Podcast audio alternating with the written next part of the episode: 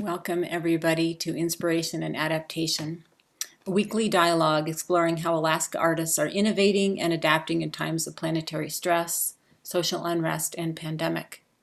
I'm Asia Freeman, Artistic Director of Bunnell Street Art Center.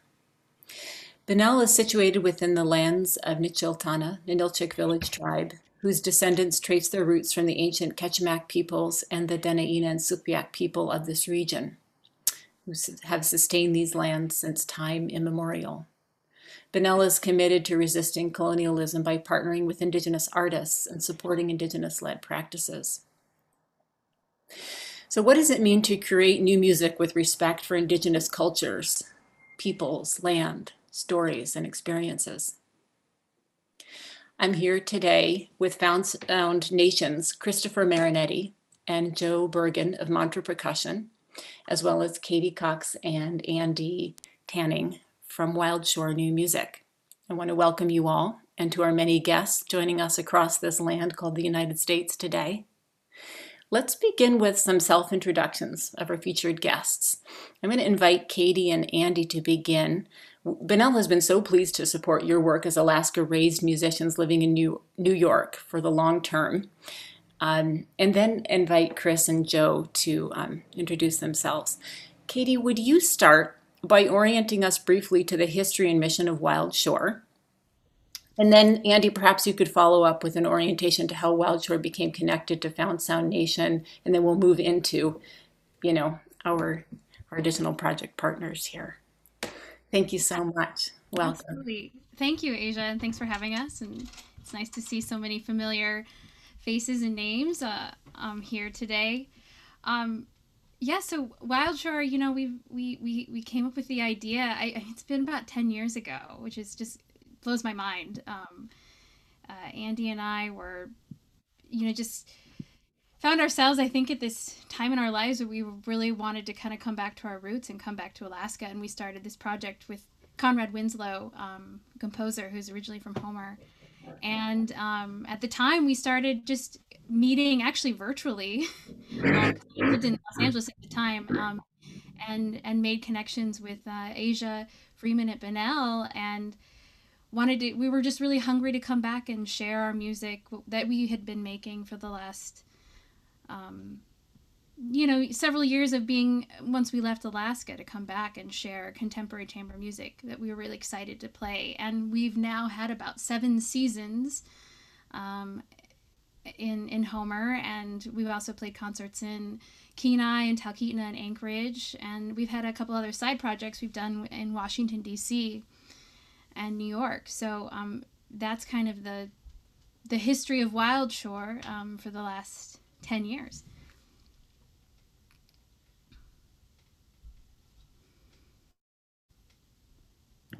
Wonderful, and thank you, Katie.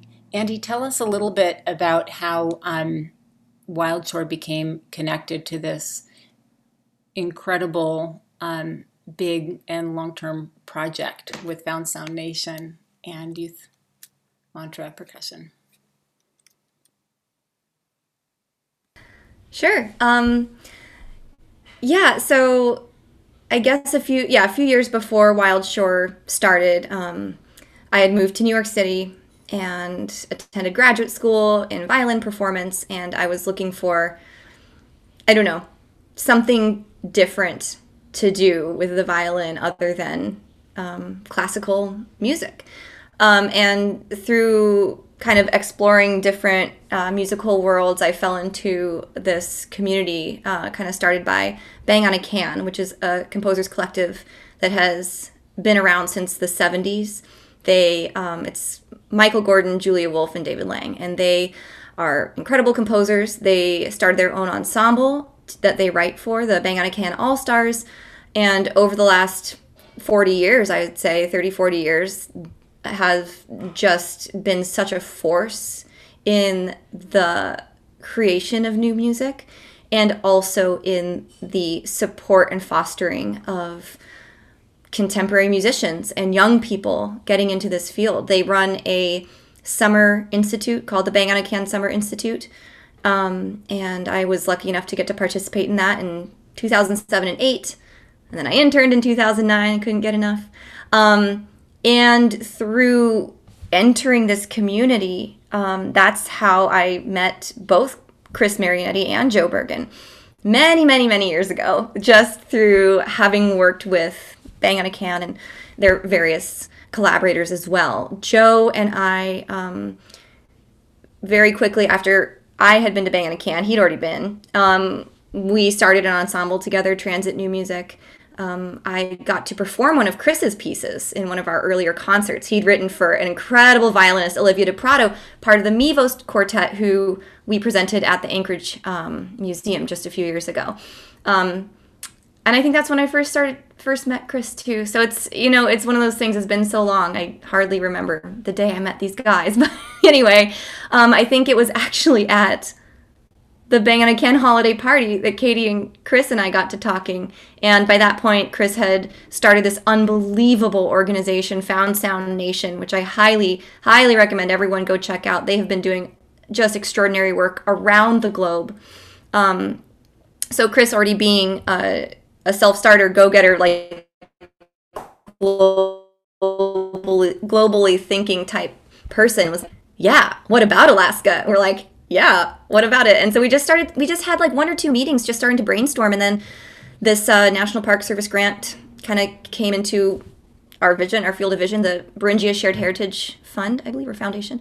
And um, yeah, the rest was history. So we knew we wanted to, um, you know, focus our work in Alaska with Alaskan artists and indigenous Alaskans as well. But in addition to that, um, kind of following suit with our mission to also um, work with or bring together some artists from New York. And Joe, not only uh, in addition to running his own fabulous percussion ensemble, Mantra, um, he's an incredible educator and has started a youth ensemble, Mantra Youth Percussion.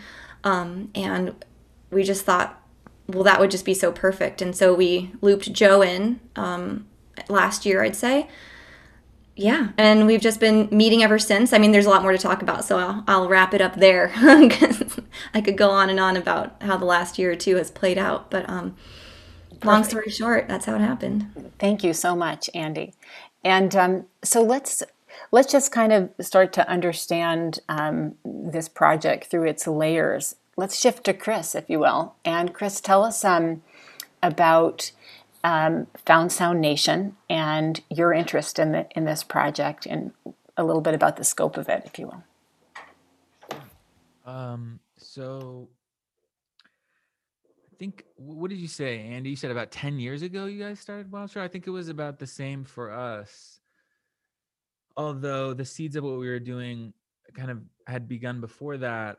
Um, I I just I found myself in the new music composition world. I was always I'm a piano player, just um, an improviser, and um, my family was originally from Italy, so I went back to graduate school school there, and I think it was there where I really felt the loneliest as a composer, I guess, and just what a sort of kind of solipsistic world that can be, and a very um, a very insular and very I mean amazing community, but just very focused on itself. And so I felt like when I moved to New York, I felt like I, I, still wanted to involve that part of my brain and that part of my artistry, but to do something that affected, you know, a lot more people or people outside of that community. And I started a project in a school. It was they didn't even have a school at that point. They had like an abandoned building because they were promised a school and they didn't have one. And, and this was a place in the Bronx.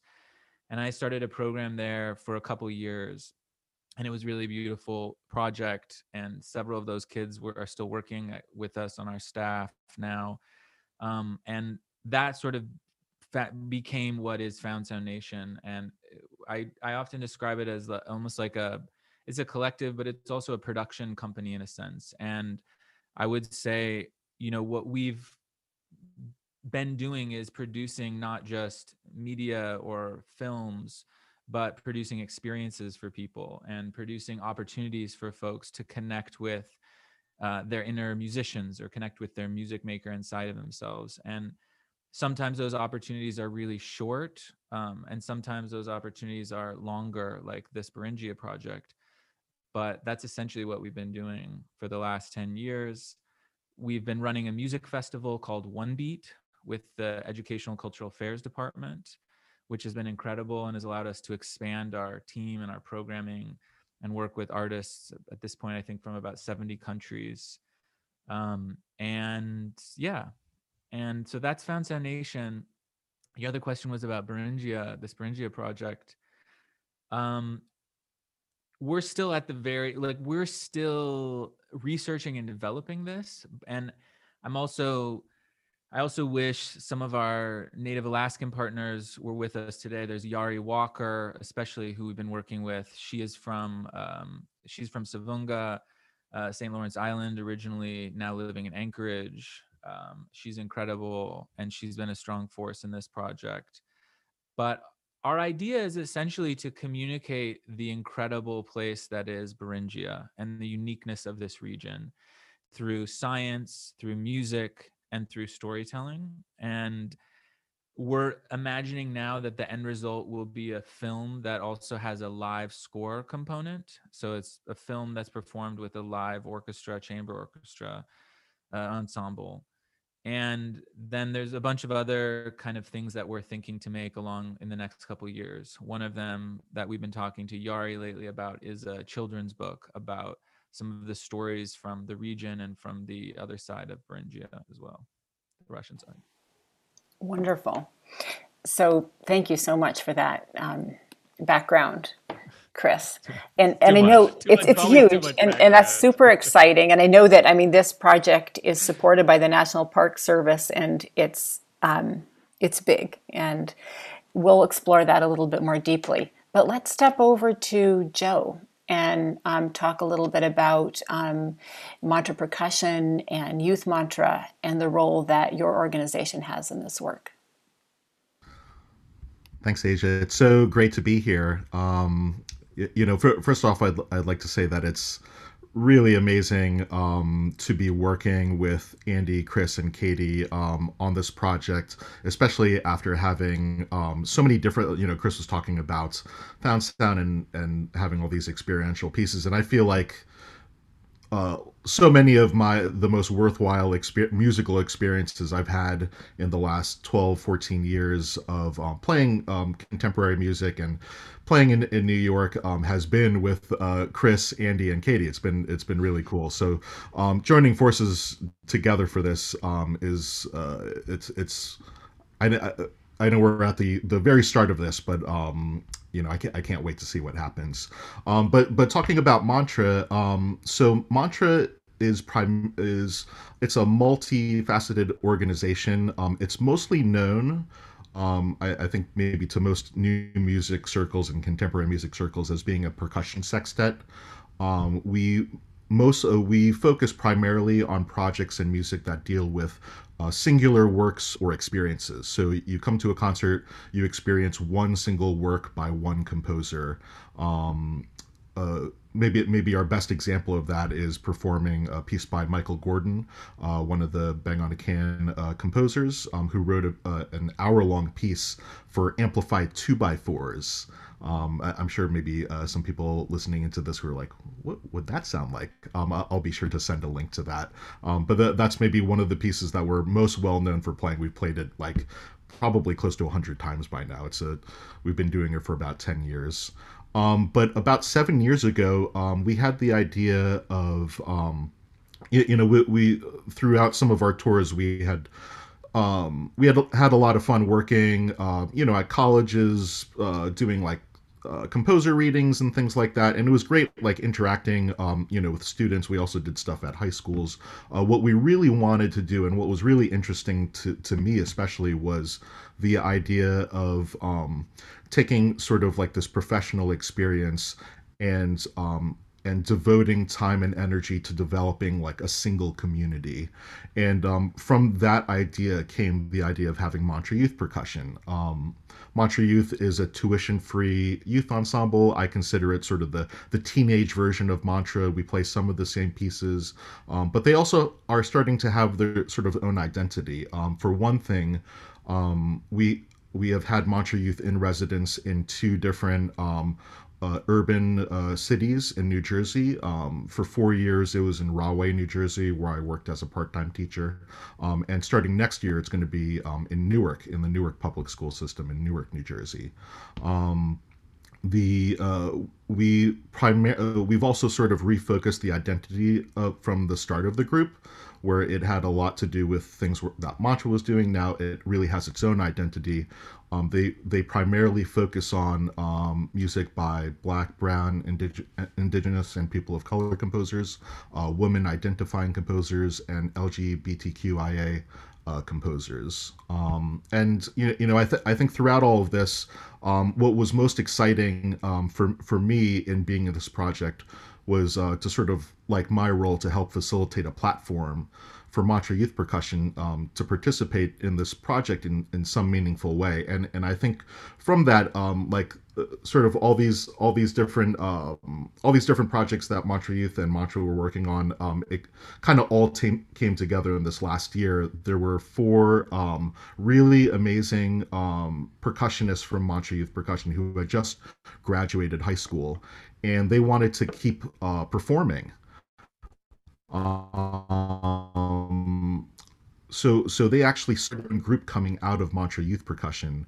Um, they actually have uh, the, their own name now. I don't even know if I mentioned this uh, to the team yet, but um, coming out of Mantra Youth Percussion, their new group is called Recap. Um, they're still so, sort of under the Mantra Percussion umbrella, but um, I guess sort of the groundbreaking thing about this group is um, you know it's it's sort of one of the only examples that I can think of in contemporary chamber music um, where it's a group consisting of childhood friends that uh, wanted to to um, that sort of like came into their own playing contemporary classical music.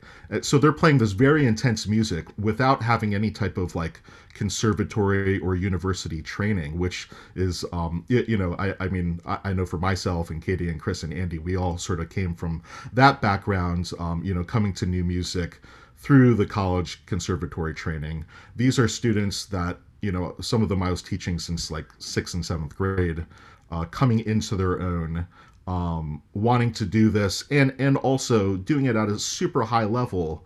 Um, uh, something that that I, I, think I think maybe you wouldn't sort of like expect to see, um, and you know I think uh, yeah yeah it, it's sort of something that's sort of really exciting uh, to me about about seeing like the next generation of musicians um, you know being able to do uh, things at that level and also being able to do uh, interesting projects like this um, so, something that deals with more than just playing music like interacting with musicians um, that come from different backgrounds um, sort of giving a platform also for indigenous musicians to work with um, uh, work with uh, uh, you know the the members of recap are black and hispanic um, so having a platform to have indigenous musicians work with black and hispanic musicians young up and coming musicians in a meaningful way i think that's something that um, you know is going to definitely be celebrated and something that we're really excited about.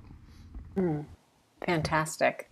Thank you so much for that beautiful exposition of, of a really um, immense, impactful project. I'm moved by the idea of that mission to elevate young performers, to give them a stage without that conservatory training that, that you all share as leaders and visionaries in this kind of work.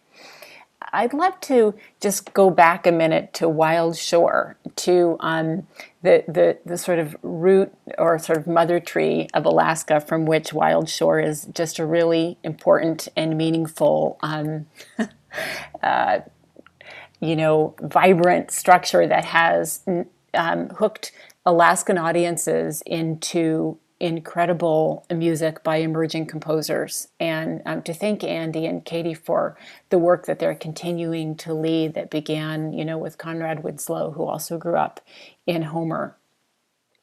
Um, I'm I'm just sharing this um, image right now of um, you know Wild Shores. Uh, um, whoops, there we go. Um, you know, a page on Wild Shore to kind of express to our viewers the scope of um, you know this this immense work and and also to talk about just briefly, Andy and Katie, what does it come back to for you? You have a connection that goes back a long time ago, and it sort of reminded me of something that Joe just said. You know, young people before conservatory training getting passionate about music.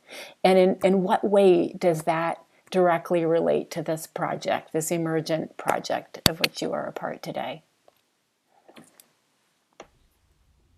Well, I mean, I could just jump in. Andy and I have known each other since we were eight. I mean, we met neighbors on on Marmot Hill Road in Fairbanks, you know. So, and it's it's a lot. Uh, her and her family um, really gave a lot to me and encouraged me to um, to do music and to take flute lessons and study with Dorothy McQueen, who a lot of people know and, and love in the state and so you know it, we've actually we've been making music together in youth orchestra since we were little and at fine arts camp at uaf so, so i think so much of what andy and i and conrad you know we there's so much we we identify so much of growing up in alaska and and what that community has given us and and inspired us. And it's it's it's really a, a deep part of of my identity and i know it is for for andy and conrad. And um I think that was a lot of the reason why we we did come together and, and wanted to come back and start Wild Shore is that we wanted we missed Alaska. We'd all been away for quite some time. I mean, you know, after we left for college, and so it was a way for us to really return.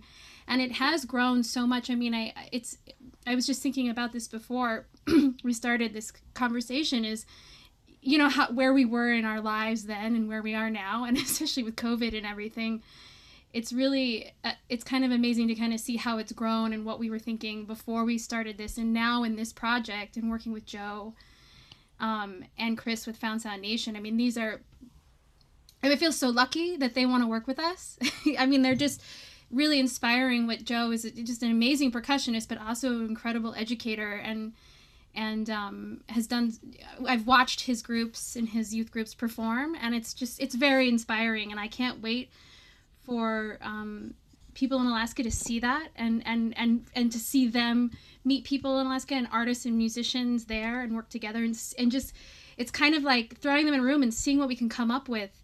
And Chris with Found Sound Nation, I mean that a lot of what he's talking about with One Beat, this um, music festival they started, does a lot of that. You know, he has a, such a wonderful way of bringing these incredible musicians and people from all sorts of disciplines and pe- diversity across the globe and that just um, you know it's it's almost more about the you know it's not just the music it's also the relationships that we've developed along the way um, and these meaningful connections and and um, both chris and joe do that um, so much in their organizations and in their work. So you know i think this that, and that's what this project really needs is is developing those connections and over a, a long period of time. And i i think it um with with covid you know it was we were sad that we couldn't come up to Alaska, but we have kind of taken this time to really research and build relationships as we can over Zoom and meeting with Yari, um, you know, a couple times or bi-weekly as we've been doing. And so um, it, we're really in the beginning stages of this. So mm-hmm. Um, mm-hmm. to go back, you're talking about is, uh, with Wild Shore. Um, yeah, I, um, it's just, it, I just, I, I love to kind of look back and see where we started and where we've come mm-hmm. and where we're and where we're gonna where we want to go. Yeah. Um, yeah. Andy, is there anything you would add? I'd love to. Um, I'd like to, of course, echo everything that Katie just said. Um, 100%. Also, just a quick side note for, um, you know, already being in this Zoom and seeing so many um, familiar faces and names is such a gift. But for those of uh, for those of you who are tuning in and may not uh, know Katie and I and Chris and Joe, I just for context, Katie and Chris and I all live in New York City, um, and Joe lives in New Jersey. So this is all coming from quite far away. I, yeah, I would just say that just speaking about like why Wild Shore, why there, why Homer, um, why Alaska. You know, for me also personally, it comes back to ideas of identity. And as Katie mentioned, um, by the time Wild Shore was started, we had spent, both of us uh, had spent quite a lot of time away from Alaska. I think there was a period of time where there were three years where I didn't actually go to Alaska, not once. And I've just always felt very deeply that as, since I left at 18 to go to college in the, the lower 48 outside, um, that two of the two of the hallmarks of my identity were being a musician and being from Alaska. Personally, I started to feel like they were at odds with each other. Why did it why did a why did pursuing a career in music seem to be bringing me farther and farther away from my home and from Alaska? And especially when it's such a huge part of who I am and you know, I, I just thought there's got to be a way to bring it together because, you know, of all these experiences that we've, that young Alaskan musicians had, um, I, I really think that one of, for me, one of the turning points where I really decided I wanted to go into music was on an outreach tour with the Arctic Chamber Orchestra, which is a branch of the Fairbanks Symphony Orchestra. And I was still in high school at the time. I was very lucky to be included. And we went and did this amazing outreach tour into very, very tiny communities in Alaska and Canada. And I'll just never, ever forget the specific moment of playing. We, would, we opened, we were in Carcross, Canada. Don't ask me to show it to you on a map because it's so small. I don't even know if I could find it again. And we opened our program, which was just going to be your standard classical music, whatever. We opened with the Canadian national anthem, and um, the audience, the small but mighty audience, they just got to their feet and were weeping, just openly crying. Had never heard um, Western classical instruments played live. They had never heard their anthem, their national anthem played live for them. And it was just really powerful. It was so powerful, just the power of music. Um, and also just the demonstration of all these unbelievable people in these communities that we never get to meet and part of what wild shores want you know our mission is to celebrate alaskan artists to celebrate the community to give back as katie's saying and this goes hand in hand with the beringia project as well just bringing helping to amplify voices helping to bring attention to the incredible artists incredible individuals and who who live in our state or live on this land. Because lest we forget it has only been a state for a, a very short time in history. Um, yeah that's all i wanted to add. Yeah.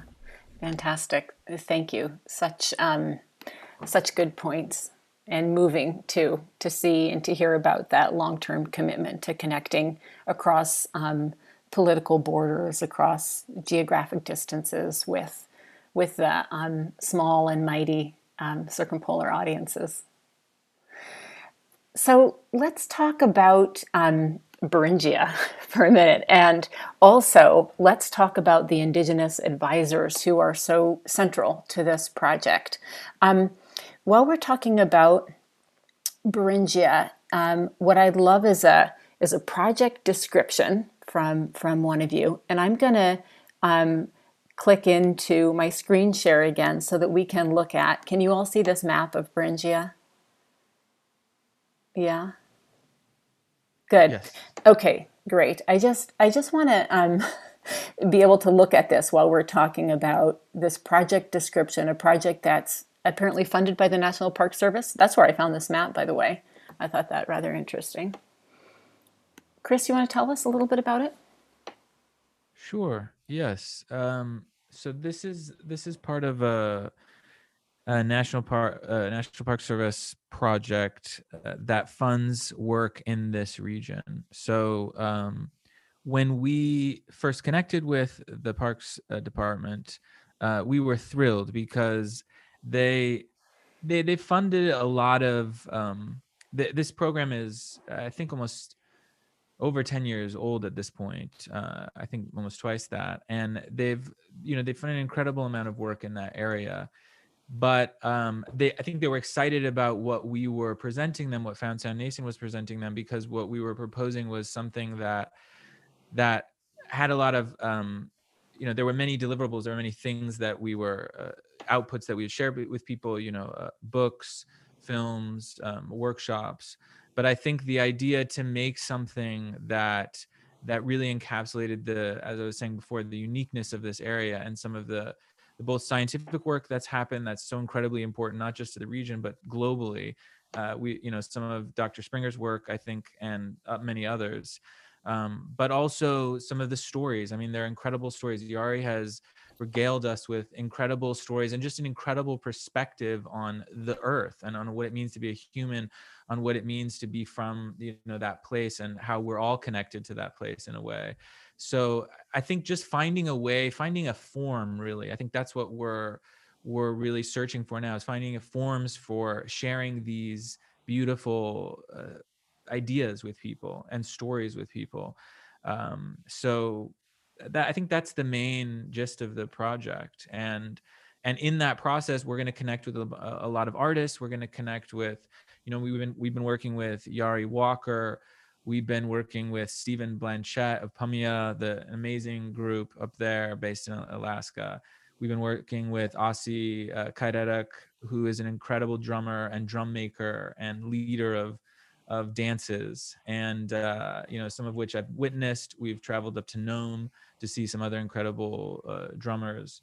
So yeah, so that that's I think finding forms to share to share this uh, with the rest of the world is what really excites me, and getting to collaborate with, uh, as we've said before, with amazing crew that we have, Joe, Andy, Katie, is just a extra perk, you know, an amazing perk, an amazing part of this because they bring so much to it, and um, and it's it's just nice to work with. It's nice to work with colleagues and people you you love and think are great artists. So. Mm-hmm. And um, one thing that sounds really exciting to me that you're you're you've all been doing and building is this pretty phenomenal reading list, as I understand it. It's a whoops, did I just click myself into screen share by accident? I'm such a nut. Okay, here I am. It's a phenomenal reading list you created in Google. Um, and it's you're structuring this with the advice of indigenous um, you know artists and researchers and so forth doctors um, Alan Springer, for example. I'd like to um, to share that. I believe I've got it somewhere on my screen. I had it. Whoops. I'll find it in a second and then then share it. Um, but let's talk a little bit about how you how you built this um, reading list. And um, there it is. Okay, I found it. Um, well, this I would just say quickly. You know this this is inspired from at least from me by a friend of ours, Adriel Luis, who is uh, at the Smithsonian Museum. He's a curator and a friend. And I think when we when COVID happened and um, you know this coronavirus just limited our ability to travel and meet in person, which is making these bridges is so important. Um, we decided there must be you know we were thinking there must be something you know we want to still per- move the project forward and you know, after speaking with Adriel, I think one of the things that he really stressed was due diligence, you know, and really doing research and reading and really making sure to leave time for that due diligence and that work and that, uh, you know, those perspectives and that, uh, you know, that has already been uh, that has already been written that is out there to for that to sink in first. And so we really took on that that kind of act and you know joe and katie and andy and yari were all excited about the idea of like a reading group and a discussion group and so that's just what we've been doing the last six months is you know sharing readings and reading them and discussing them as a group and we really welcome like if people have if people listening if people you know on the call have other ideas um, for readings um, in that area, we really welcome that because we're trying to really cast a wide net and read as much as we can right now that's been written. That's great. I'm going to try sharing the um, reading list again. I think here it is right now. Um, and I don't know if you want to share this really widely with, with our listeners, but it, this is a phenomenal um, document.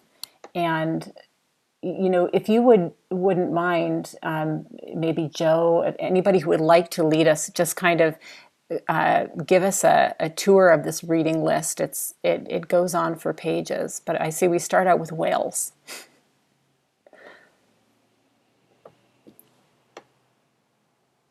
Are you muted, Joe? Oh, sorry. Thank you. Thank you.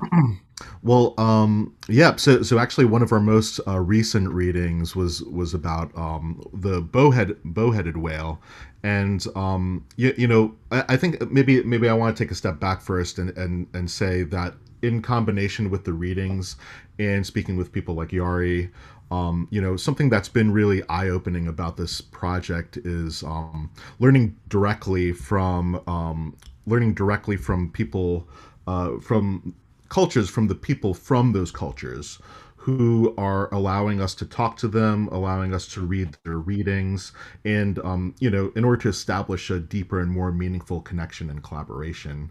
Um, you know, I know like um, in in the, there's been such a long-standing practice um, in in certain parts of like us as Westerners taking something from a place and repurposing it or appropriating it and most likely profiting from it. I mean, it, it's ingrained in in um, you know you know parts of Western culture. Um, in percussion, for instance, um, so many of the iconic pieces that I learned in high school and college have so many problematic components of like appropriating instruments from other cultures and not really taking the time to learn of this if this is right or wrong not not taking the time to like dive in deeper so this process has been like really eye-opening. Um, so you know just like as an example um, we, we were uh, researching about the Inupiaq people and humpback whales and um, you know I, I, actually have this uh, this quote ready um, from the, Whitehead reading um, which was uh, modern Inupiaq uh, oops sorry. Need to get back to that. No um, modern Inupiaq whalers believe, as they say their ancestors did, that whales must be treated with respect and that the whale gives itself to a hunter who is deserving of the gift. Some captains say that the whale itself chooses the worthy captain, that the whale gives itself. Others explain the whale as a gift from God. So when I, first read this, I wasn't, or when when I was first tasked to read about um, humpback whales, I wasn't sure what kind of connections I would make that would resonate with me. But this was certainly one of them, and um, you know, it's like one of these many instances that I help uh, that I think is going to help guide us in further discussions, um, which has been like. Again, like I said, really, really eye-opening. Uh, you know, in, into sort of like diving in deeper and really understanding the culture, the people, the landscape, um, you know everything that has to offer um, in order for us to make a more meaningful connection not to just take it and run with it into a different direction. Mm, absolutely. So I, mean i'm i'm looking at this and there's there's probably 70 titles on this list and I, and I don't know if this is something that you want to share more broadly but it but it's an incredible document this um, this reading list, and um, I really, you know, applaud you for for um, offering it. It's and for creating it together, for building your work on the basis of this kind of research. Anybody else want to add in um, about uh, what you're reading now and um, how you are connecting to to sort of discuss and and build um, this bigger project of Beringia based upon these readings? Um, I could just make a chime in just a little bit. Um, yeah. So, yeah, I would. I mean, I, I would like to thank Chris for really spearheading this document and rounding up uh, the majority of the initial articles and, and books and making them available to us. Um, you know, I think one thing that's been interesting. So right now, um, we, we started to notice some themes that were coming up. Um, one of the main ones, um, as Joe was mentioning, being whales.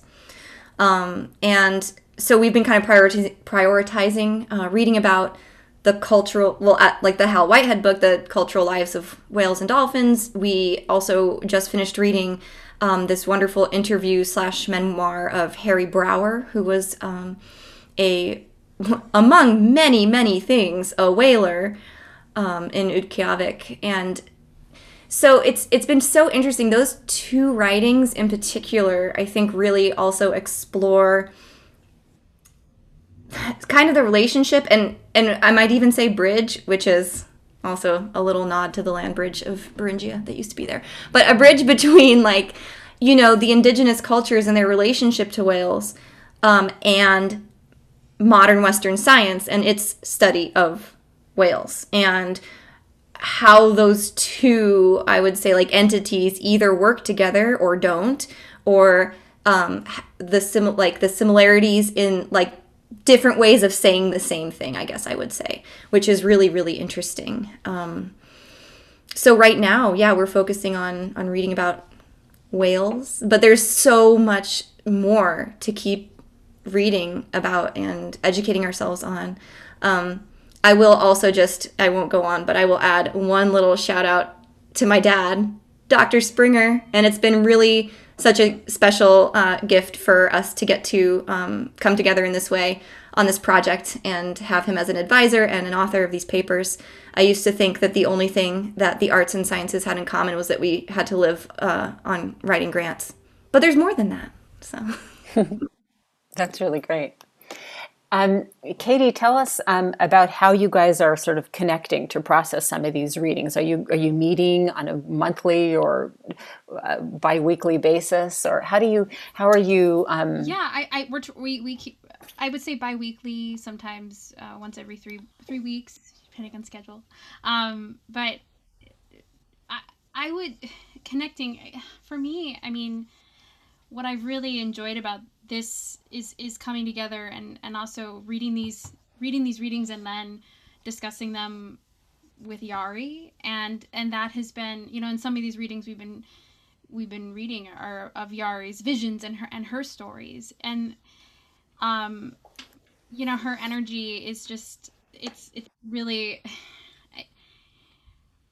it's just you know i don't know like it's it's been covid has been so hard you know and i i think i get so caught up in my in in the pain and and suffering and and of other people and and and my own thing and it's so nice to come together with and and have these readings and read about and learn and then be with Yari and learn about Yari's experience and and her her talking about her visions and um and that's been really meaningful um, for, for me. And um, it also reminds me to kind of slow down and get outside my own head. And, and um, so that, that has been really nice.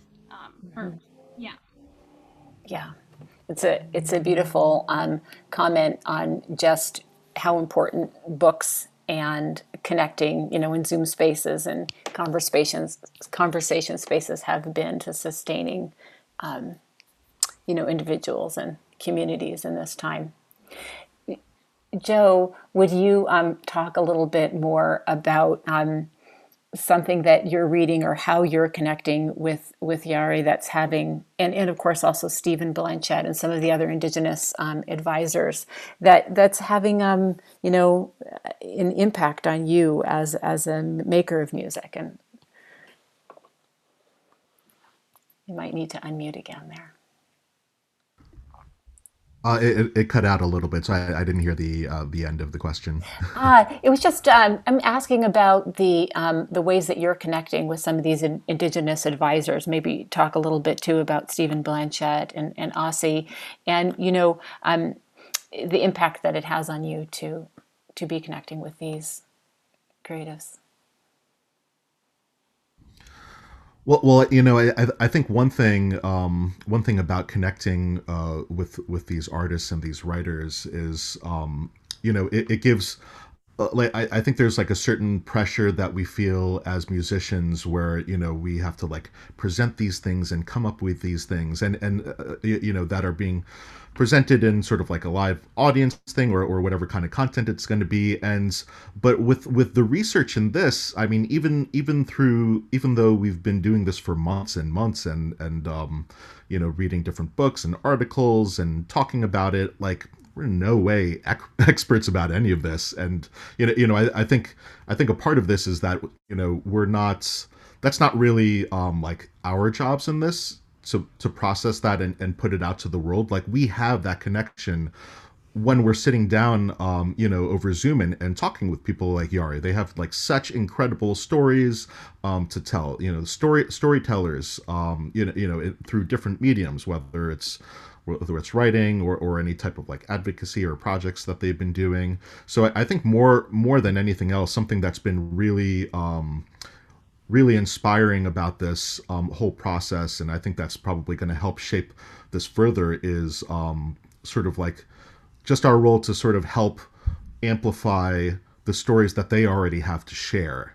Um, right? The you know uh, so much of this is about um, is about advocating um, what's happening in this region, um, educating people from other regions, and us helping facilitate that through um, through the stuff that, that that we've worked on before, and and so using our skill sets for that, but allowing them to sort of take the lead with um, you know what the narrative of this project is. Mm, thank you. Yeah. So returning to Chris, um, Chris, you mentioned coming to Alaska, that you've been here, you've been able to um, visit um, during the course of this project. And maybe you could tell us a little bit about um, a, a visitor visits that you've had and how you think this project will unfold over the next um, couple years, because it sounds like it's a it's a it's a big it's a great big bridge.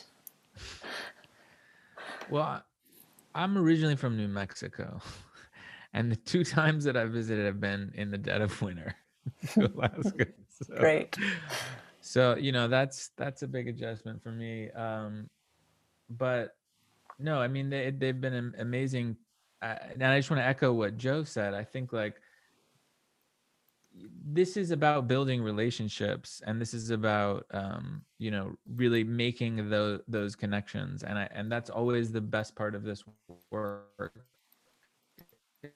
is getting to having an opportunity to collaborate with people and hear their stories and find a way of you know facilitating artwork making artwork together. I think that's what we have made our you know sort of that's what we dedicated much of our life and our artistry to doing. So that that has been great we haven't we had a bunch of there were there were a bunch of plans this last year for um, several of the artists coming to New York, uh, several uh, you know our team going there and filming a few things uh, and uh, traveling up north, but those have been all put on hold. So we'll have to see what is possible in the next year, I think. Um, but I, I guess I just want to say again, if to look at the silver lining of this, um, the situation we find ourselves in a little bit, really, I think often when when we're working on a creating something or fi- using our art or using this these experiences to find to just get at truth you know is what artists can give to the world in, in a way or like reveal truth or share help share truth facilitate truth. Like, that that's a value we have as artists and I think often we're forced to work like we're forced to even with these grants and these commissions like do that. You got five months. You got six months. Do mm-hmm. it do it do it do it. You know the stats the thing. So having an opportunity now to really do what we I, I think should do in every in, in any case and and really really dig in deeply on on you know this research i think has been really an incredible opportunity for us because it's given us a much longer period in which to really immerse and figure out how to do exactly what Joe is saying is like facilitate the sharing of these beautiful already you know incredible stories and perspectives. So yeah. Mm, that's fantastic. I'm excited that you know over the next couple years as your work you know, in collaboration um, unfolds, we can reconvene again. We could bring in Yari Tuli Walker, we could bring in Stephen Blanchett, we can bring in Asi and others who may become more involved, maybe some of the writers or researchers, as you wish. That's a really important part of this forum that we're offering here through Bunnell. And also to our listeners. Great. Yeah, absolutely. We'll do fantastic. that. As we're kind of winding up this. We'll invite you. Yeah, okay. as, as a, wants to come. good as we're winding up this hour, I just want to, you know, um, acknowledge our, our, listeners from across Alaska and beyond um, to say, you know, if you've got questions for our featured guests today, we'd, we'd sure love to um, offer you this, this forum. Um, and, um, you know, if not, if there's um, comments from, from our other featured guests, you know, in response to these um, ideas that Chris has just shared, they're more than welcome. You're, you're all more than welcome to speak up.